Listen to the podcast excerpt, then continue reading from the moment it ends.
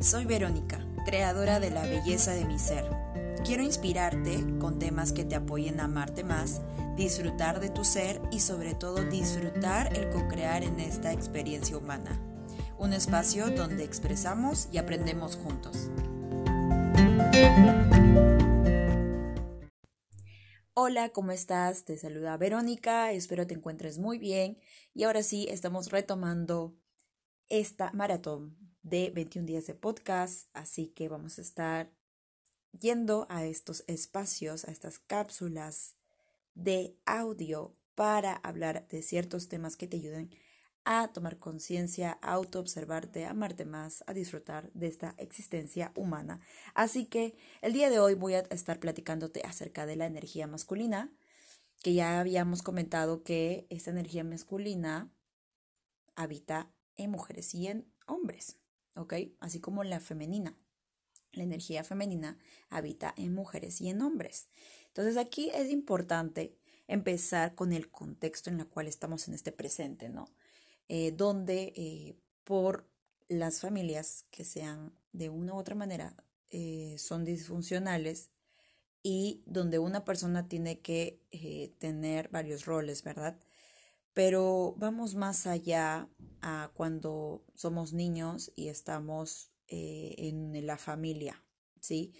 Cuando estamos en el contexto familiar y a nivel biológico hay algo que se llama rangos de hermandad y que tiene que ver, ah, eh, te voy a hablar de rangos de hermandad próximamente, eh, coméntame si te gustaría que lo haga.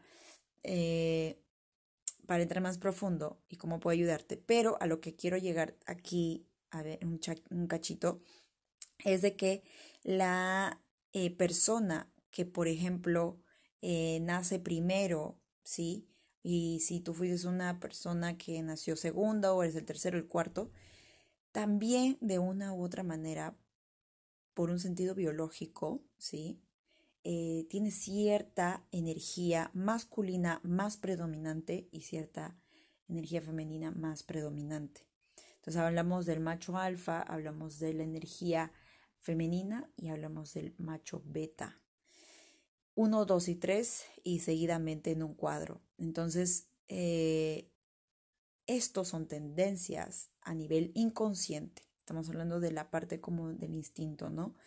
Eh, y es muy interesante porque también te ayuda a entender tus procesos, ¿vale? Entonces, eh, gracias a Dios que pude tener esta información, pude entenderme más, autoconocerme y también poder entender el proceso de mi em, entorno familiar en esta parte de la energía femenina y masculina. Entonces, eso es algo que yo te quiero eh, como dejar en el espacio para que te des cuenta eh, acerca de los rangos de hermandad y cómo también puede repercutir en la energía femenina y masculina de la persona. Ahora, hay otra cosa también, de que si tú observaste que la energía masculina fue em, en tu familia eh, muy como, o sea, si para ser escuchada tenías que establecer mucho la voz, utilizar ciertas cosas para que te vean y para que eh, alguien haga algo, ¿no? Entonces, pero cuando vamos más allá y cuando la energía masculina se vuelve dañina en exceso es cuando utilizamos la violencia. Entonces, cuando utilizamos también el control y eh, eso no nos da plenitud, no nos lleva a un lugar de paz. Entonces es importante aquí de ver, ¿no?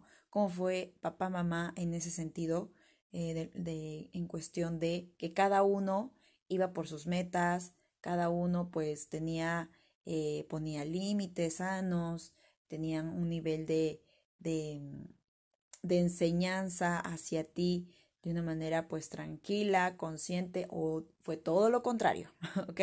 Entonces, em, eso que tú hayas podido ver de niña, de niño, repercute obviamente en tu energía masculina sagrada que habita en ti. Y eso te conecta cuando sales a la vida con personas pues del trabajo, con personas eh, con quien estés en una relación de pareja, ¿me entiendes? Entonces, Aquí es mega importante entender este contexto, ¿ok? ¿Qué es lo que observaste acerca de la energía masculina?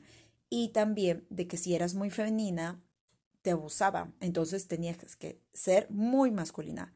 Y así seas mujer, tenías que ser muy, muy masculina para que te, eh, te presten atención, te tomen en cuenta y eh, puedan eh, valer tus derechos. Entonces, aquí esto está marcando mucho. Y esto obviamente también conecta la relación que tengas tú con los hombres, ¿no? Si en este caso eres mujer.